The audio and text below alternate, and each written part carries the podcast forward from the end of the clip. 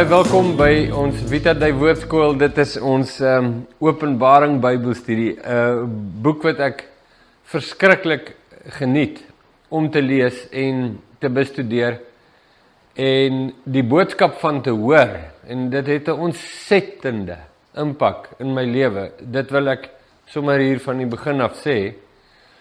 En uh omdat ek verstaan nou dat die primêre en die hoofboodskap van die boek Openbaring is die uh posisie, bediening, krag en waarheid van Jesus Christus.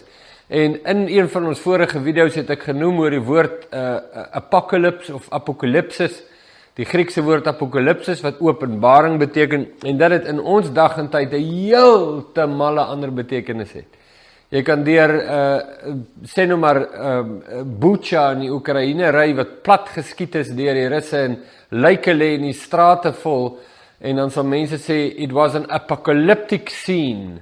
En dan bedoel hulle uh, iets van totale verwoesting en so aan en so aan wat vir baie mense die primêre doel van die boek Openbaring is. Dis die boek van komende onheile en van pla en van dinge nie die openbaring van Jesus nie. En eh, en ja, daar is pla en daar is onheil en daar is geweldige dinge wat God oor mense bring. En ons sal daarby uitkom. Maar dis nie nuut nie en dis ook nie uniek aan die boek Openbaring nie. Dis iets wat ons lees van Genesis tot by Judas, die boek net voor Openbaring. En dit is uh dit is die evangelie van Jesus. Toe Petrus 'n kans kry om te preek in Jerusalem in Handelinge 2 en uh verder aan en later ook die preke van uh Paulus wat deur Lukas neergeskryf is. Daar is 11 preke in Handelinge opgeteken en in al 11 van hierdie preke kry ons dit wat ons nou in Openbaring gaan lees. En al die preke het gesentreer rondom die persoon en waarheid en krag van Jesus as die geliefde van God en die gevolge oor die lewens van mense wat Jesus weerstaan. En natuurlik ook daarmee saam die gevolge oor die lewens van mense wat Jesus omhels. So dis 'n ontsettende kragtige boek en ehm uh, ek uh, het uh groot geword met 'n heeltemal 'n ander opinie oor die boek Openbaring. Soveel so en ek gaan nou nie weer daaroor uitbrei nie, maar soveel so dat ek dalk ook soos jy in 'n posisie was waar ek met Openbaring niks te doen wou gehad het nie, wil dit nie lees nie, net besluit dis nie deel van die Bybel nie of iets in daai lyn. Uh net omdat dit mm, ek kan dit net nie verstaan nie en niemand wat dit probeer verduidelik kan my maak kan my verstaan nie. So, maar ons het nou al heelwat daaroor gepraat. Ek gebruik die boekie in hierdie studie as jy nou dalk die eerste keer by ons aansluit vir hierdie uh Bybelstudie. Ek gebruik die boekie Openbaring ontsluit. Ek is self die skrywer daarvan, so ek gebruik dit met groot vrymoedigheid. Ehm um, en dit is 'n Bybelstudie oor die boek Openbaring. Nou as jy hom het, dan kan jy saam met my bly want ons werk ook deur hierdie Bybelstudie boekie uh en en die hoofrede hoekom ek dit doen is daar soveel inligting in hierdie boekie wat ek met uh, verbale oordrag nie altyd uh kan deurgee nie. Dis te veel dis te veel inligting. So ek het toe besluit ek gaan stappie vir stappie deur die boekie werk om ook aan jou hier op kamera hierdie inligting beskikbaar te stel dat jy dit kan hoor. So as jy die boekie het ons is op bladsy 47 as jy wonder waar om die boekie te kry alle koem boekwinkels in die land sal dit vir jou kan gee As hulle hom nie het nie, dan vra jy net vir die bestuurder van die winkel of die kassier uh dat hulle hom vir jou bestel en uh, kom met my verseker hulle sal moeite doen uh om dit te doen. So baie dankie daarvoor. Goed. So bladsy 47 in die boekie. Ons is in Openbaring 1 vers 16 en dit is die dit was die eerste openbaring van Jesus Christus. Die boek met spesiale inhoud in spesiale omstandighede met 'n spesiale effek en die die grond uh of kom ons sê die fondasie openbaring wat ook in die res van die boek gaan volg en dit is die openbaring van Jesus Christus nie net as die verlosser nie maar ook dan veral in hierdie boek as die regter van die nasies van die aarde. Nou ehm um, ons het nou reeds gekom tot by vers 15 ons gaan nou aan in vers 16 wat sê en in sy regterhand het hy sewe sterre gehou en 'n skerp tweesnydende swaard het uit sy mond uitgegaan en sy aangesig was soos die son wat skyn in sy krag. En onthou, Johannes het eers Jesus se stem gehoor, toe hy hom omgedraai om te kyk wie praat met hom. Hy het die stem gehoor soos magtige waters. Hy het hom omgedraai en toe sien hy hierdie toneel wat hy nou aan ons probeer beskrywe in hierdie boek. Nou ek wil ek wil weer iets net by jou opwakker deur herinnering en dit is onthou jy dat toe ons begin het met hierdie boek het ons gesê van vers uh van vers 4 tot by vers 8 wat as 'n soort van 'n doxologie ook bekend staan um is die gevolg van hierdie boek. Nou luister ek wil dit net weer beklemtoon. Johannes het het was besig om te bid En toe kry hy hierdie visioene en Jesus lei hom in hierdie visioene en hy skryf neer wat hy sien. Toe hy klaar is, toe skryf hy die aanhef wat ons ken van vers 1 tot by vers 3 en toe die doxologie van vers 4 tot by vers 8. Nou vers 4 tot by vers 8 is die effek wat hierdie boek op die lewe van 'n gelowige het. En die effek wat hierdie boek uh op die lewe van 'n gelowige het is om is om lof en aanbidding te ontketen in jou hart teenoor wie God is. As die lees van Openbaring nie aanbidding ontketen oor wie God is, dan moet jy weet jy het hom verkeerd gelees. Uh en jy kan maar weer gaan kyk na vers 4 tot by vers 8. Kyk wat was die effek van al hierdie goed wat ons nou gaan lees van hierdie vers tot by hoofstuk 22. Wat was die effek op Johannes se lewe? En dit was ook die boek waar God gesê het Daar's 'n spesiale seëning op almal wat hierdie woorde hoor, uh wat dit onderhou.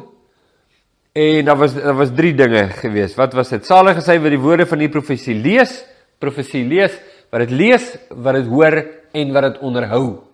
So dis 'n baie spesiale inhoud want dit moet onderhou word. Daarby sal ons nog heel wat kom. So uh, vers 16. Nou kom ons kyk in die in die Bybelstudie boekie. Ehm um, vers 7 ag bladsy 47. Ons lees net gou-gou daaroor vers 16.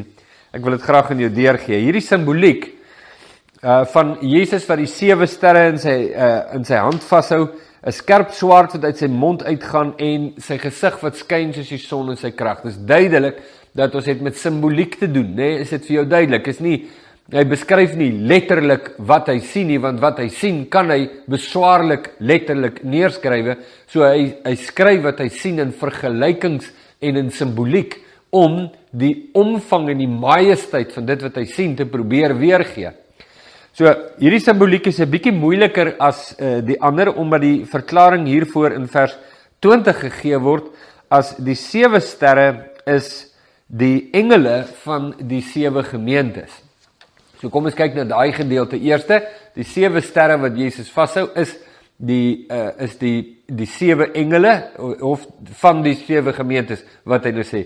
Die sewe sterre is die sewe gemeentes en uh die, of die engele aan die sewe gemeentes. Baie moeilik om daai te verstaan want hoe skryf Jesus nou aan 'n engel 'n brief? Nee, dink jy ja, maar dit dit maak net nie sin nie. Maar Dis ook nie vreemd in die Bybel nie want as heel party plekke waar daar van engele gepraat word maar iets anders bedoel word. So kom ons kyk na na hierdie gedeelte. Dis die eerste keer dat ons lees dat gemeentes, dis die eerste keer in die Bybel dat ons lees dat gemeentes sogenaamde engele het. Hoe moet ons dit interpreteer? Eerstens is die simboliek van Jesus se regterhand 'n maklike ene, die sewe sterre in sy regterhand. Alhoewel dit letterlik na iemand se regterhand kan verwys, is die simboliek van die regterhand in die Bybel een van autoriteit en mag. Met ander woorde, as Johannes sê dat hy hou die sewe sterre in sy regterhand, dan dan sê hy uh, hy hou dit in sy autoriteit en in sy mag. Dis die simboliek van regterhand. Voorbeelde hiervan kan gesien word in die seelring wat aan die koning se regterhand gedra word Jeremia 22 vers 24 die oudste seun wat 'n groter seën ontvang as die ander seuns deur die oplê van die pa se regterhand Genesis 48 vers 14 en 17 en die posisie van eer aan iemand se regterhand soos Psalm 110 vers 1 en 5 Markus 14 vers 62, Kolossense 3 vers 1. Dis nou etlike verse wat wat nou maar net staaf. Daar's baie meer, nê? Nee? Ek gee net so 1, 2 of 3 deur. Die regterhand van God bring verlossing, Eksodus 15 vers 6. Oorwinning, Psalm 20 vers 7 en mag, Jesaja 62 vers 7. Die feit dat die sewe sterre in Jesus se regterhand gehou word, beteken dat hierdie sewe sterre in Jesus se persoonlike sorg is, maar ook met die autoriteit en mandaat van Jesus funksioneer. So hy hulle is in sy sorg, maar hulle het ook die mandaat van Jesus, die autoriteit van Jesus. Hy hou hulle in sy hand van autoriteit. As jy sê iemand is jou regterhand, dan beteken dit dis 'n staatmaker wat ook opereer onder die gesag wat jy vir hom gee. Ja, iemand kan nie jou regterhand wees en dan het hy nie toestemming van jou om te doen wat hy doen nie. Né? Nee? Is in ons alledaagse lewe maklik om te verstaan. Die sewe sterre word verduidelik as die engele van die sewe gemeentes, maar die Griekse woord Ageloi wat as engele vertaal word beteken letterlik boodskappers, gestuurdes, afgevaardigdes. So die woord ageloi uh is wat ek nou daar gelees het dit beteken, maar ek wil net vir jou interessant sê, byvoorbeeld in die Ou Testament as jy lees van die engel van die verbond, dan uh, praat dit nie van 'n engel met ander woorde die dienende geeste rondom die troon van God nie, maar van God self. Waar die woord engel dan beteken afgevaardigde of gestuurde en verwys dan nou spesifiek ook na Christus. Dis 'n interessante ding. So daar's 'n bietjie daar's 'n bietjie woordkennis uh, semantiek wat nou hier 'n geweldige rol speel om te verstaan hoe 'n woord gebruik is en die bedoelinge wat daaraan gegee is wat ons al in 'n vorige video of twee ook al 'n bietjie oor gepraat het. Alhoewel die term gebruik word vir die hemelwesens, die engele soos wat ons hulle ken, wat deur God uitgestuur word, word die weer uh, word die woord ook gebruik om menslike boodskappers of afgevaardigdes te beskryf. Elders in Openbaring beskryf sterre gevalle engele of hemelwesens, maar in die konteks van hierdie visioen is dit waarskynlik veilig om te sê dat hierdie sewe sterre die ageloi die menslike evangelie boodskappers is wat God na die gemeentes gestuur het om as apostels, profete, evangeliste, herders en leraars te dien. Aldus Efesiërs 4 vers 11. So ek wil hê jy moet dit hoor want ons wil verstaan wat daar staan. Ons wil nie net nie verstaan nie en dan op grond van ons nie verstaan uitsprake maak oor wat dit kan beteken nie want dit lei altyd na 'n donker plek. So, uh dit maak nie sin dat uh dat die dienende geeste of engele, die die wesens, die geeswesens dat Jesus 'n brief vir hulle skryf nie. Nee, dit maak nie sin nie en ook die hele idee dat daar 'n engel by elke gemeente is, uh kom ook nêrens in die skrif voor behalwe hierdie een nie. So ons noem hierdie 'n obskure skrif. Nou daar's baie sulke obskure skrifte waar die betekenis is obskuur of verskans. En en 'n uh, 'n goeie ding wat ek wil hê jy moet hoor en dalk ergens te neerskryf, jy bou nooit 'n doktrine op 'n verskanste of 'n obskure skrif nie. En jy gebruik ook nooit duidelike skrifte uh of, of kom ek sê jy gebruik nooit 'n obskure skrif, 'n verskanste skrif om duidelike skrifte te verklaar nie, altyd andersom. Jy gebruik duidelike skrifte om verskanste of obskure skrifte te verklaar. Die oomblik wanneer jy 'n obskure skrif vat, en ek gaan nou vir jou voorbeeld gee uh, buite die konteks van Openbaring en jy begin doktrine op dit te bou en jy en die obskure skrif raak jou stawing vir jou doktrine of jou leerstelling, dan moet jy weet, jy's nou nie op dun ys nie, jy dwars deur die ys getrap. Gee jou voorbeeld. 'n uh, Voorbeeld wat ek baie gebruik omdat dit so uh, uh, duidelik is, is uh, 1 Timoteus 2 vers 15 wat sê dat 'n vrou sal gered word deur kinders te baar. Nou dis 'n obskure skrif. Hoekom? want die betekenis is nie duidelik nie.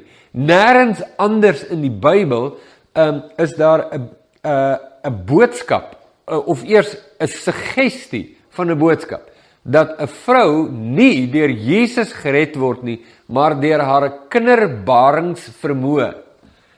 Uh behalwe in 1 Timoteus 2 vers 15. So as jy dis maak dit obskuur, jy lees dit en gaan so en sê nou sy kan nie kinders kry nie, is sy kan sy nie gered word nie. En as 'n vrou met 12 kinders meer gered as 'n vrou met 6 kinders ensovoorts ensovoorts. Nou jy mag dalk dink, "Dig nee, dis sommer laf wel." Ek sê nou vir jou, ons het um, vir 5 jaar bedien in die Oekraïne en daar is hele gemeenskappe wat vasglo in 1 Timoteus 2 vers 15 hulle bou 'n hele doktrine op 'n obskure skrif. Nou daar's ander uh baie gewilde doktrines wat dieselfde trant volg. En daardie gemeenskappe, die Christene in daardie gemeenskap het almal uh hordes kinders. Ehm um, ek weet van een vrou wat 21 kinders het. Ons het oorgebly by 'n vrou wat 12 kinders gehad het uh omdat hulle sê die Bybel leer dat die redding van 'n vrou lê in kinders te baar. Uh en uh, so daar daar jy daar jy ding nê. So wat jy moet doen is as jy gaan kyk na obskure skrif, dan gebruik jy die duidelike skrifte.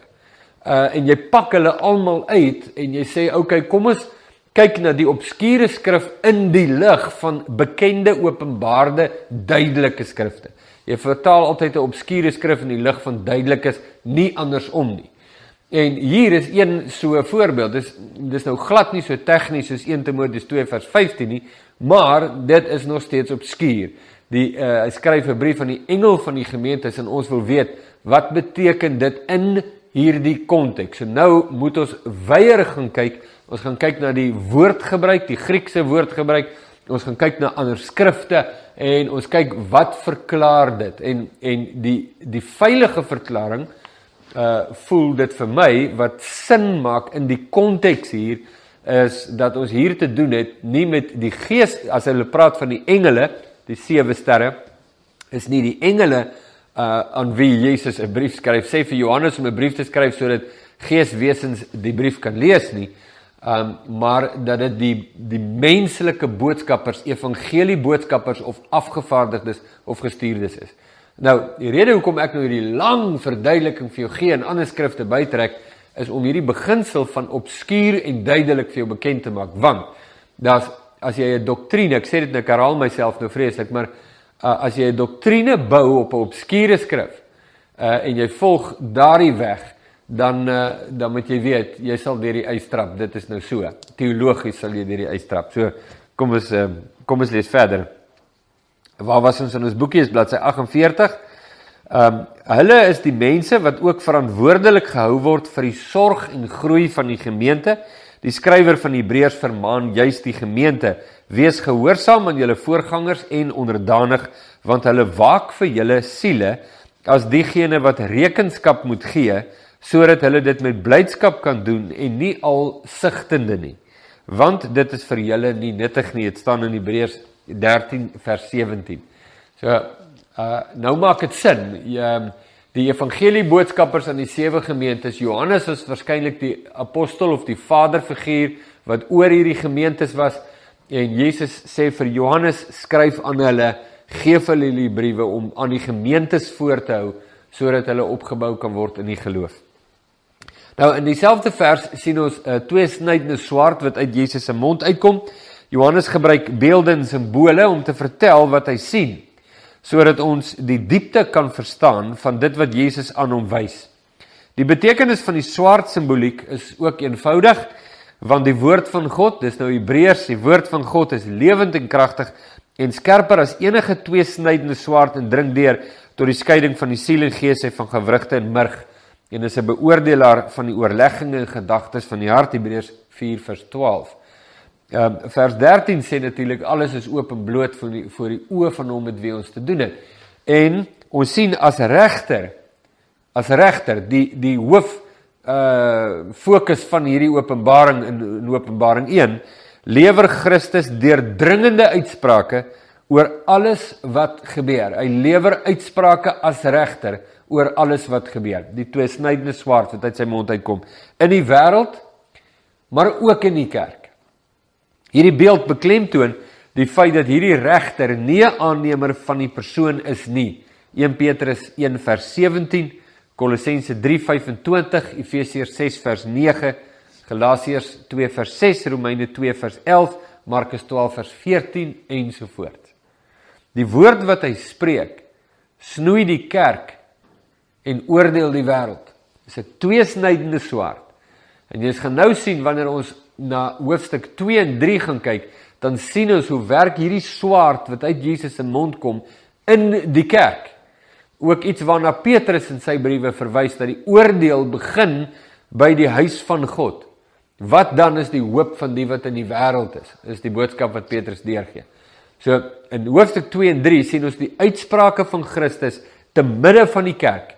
En dan van hoofstuk 4 en aan leer ons van die die voete van Jesus wat gloei soos koper en oral waar hy loop, dwars deur die aarde, deur die tyd, oor alle regerings, nasies, volke en tale, lewer Jesus die regverdige en heilige uitsprake van God en bring hy ook die regverdige heilige oordeele van God as regter van God. Nou, dis dis geweldige belangrike inhoud om raak te sien oor wie Jesus regtig is, die verheerlikte opgestane Jesus. Nou ons sal kom en ons het met 'n vorige video toe ons deur daai stuk gelees het, dan nou kom by waar waar nadat Jesus klaar is, twee versies van nou, wat is die effek van hierdie eerste openbaring op die lewe van die geliefde apostel, iemand wat gewoond daaraan was om teen die boesem van Jesus te lê. Sal daarby uitkom. Sy aangesig was soos die son in sy krag Uh, ek kan nog net hierdie gedeelte doen vir hierdie video net om daai versie klaar te maak. Die definisie van iemand se identiteit lê in sy gesig. As jy 'n gesiglose foto van iemand neem, beteken die foto nie veel nie, maar as jy 'n foto van net 'n gesig neem, is dit steeds 'n betekenisvolle foto. Jou gesig sê wie jy is. Johannes beskryf Jesus se gesig laaste. Waarskynlik omdat dit die belangrikste deel is. Hier sien Johannes Jesus in sy volle goddelike heerlikheid. Die beeld op die Olyfberg in Matteus 17 vers 2 en die een in Openbaring 1 vers 16 is dieselfde. Nou jy die verheerliking van Jesus toe sy klere blink nê nee, en sy gesig helder word soos die son, dui jy die gedeelte daardie bekende gedeelte waarop God reageer en sê dit is my geliefde seun in wie ek welbaai het luister na hom. So die beeld in Matteus 17 en hier in hierdie gedeelte is dieselfde. Daar is geen twyfel nie dat hierdie persoon niemand anders is as die almagtige God nie. God beloof in Maleagi 4 vers 2: "Maar vir julle wat my naam vrees, sal die son van geregtigheid opgaan." en daar sal genesing onder sy vleuels wees en julle sal uittrek en huppel soos kalwers uit die stal. Dis hy hierdie wat in die teenwoordigheid van Johannes staan. Die visioen van Jesus wat Johannes op Patmos sien is drasties anders as die Jesus waarin hy gewoond was op aarde. Hierdie Jesus is nie die sagte Joodse skrynwerker so sommige mense hom voorstel nie. Hier staan hy as die opgestane, verheerlikte, verhewe seun van God, die priesterkoning wat die autoriteit het om alle mense te oordeel, beginnende by sy eie mense. 1 Petrus 4 vers 17. En elke knie sal buig, elke mond getuig, dat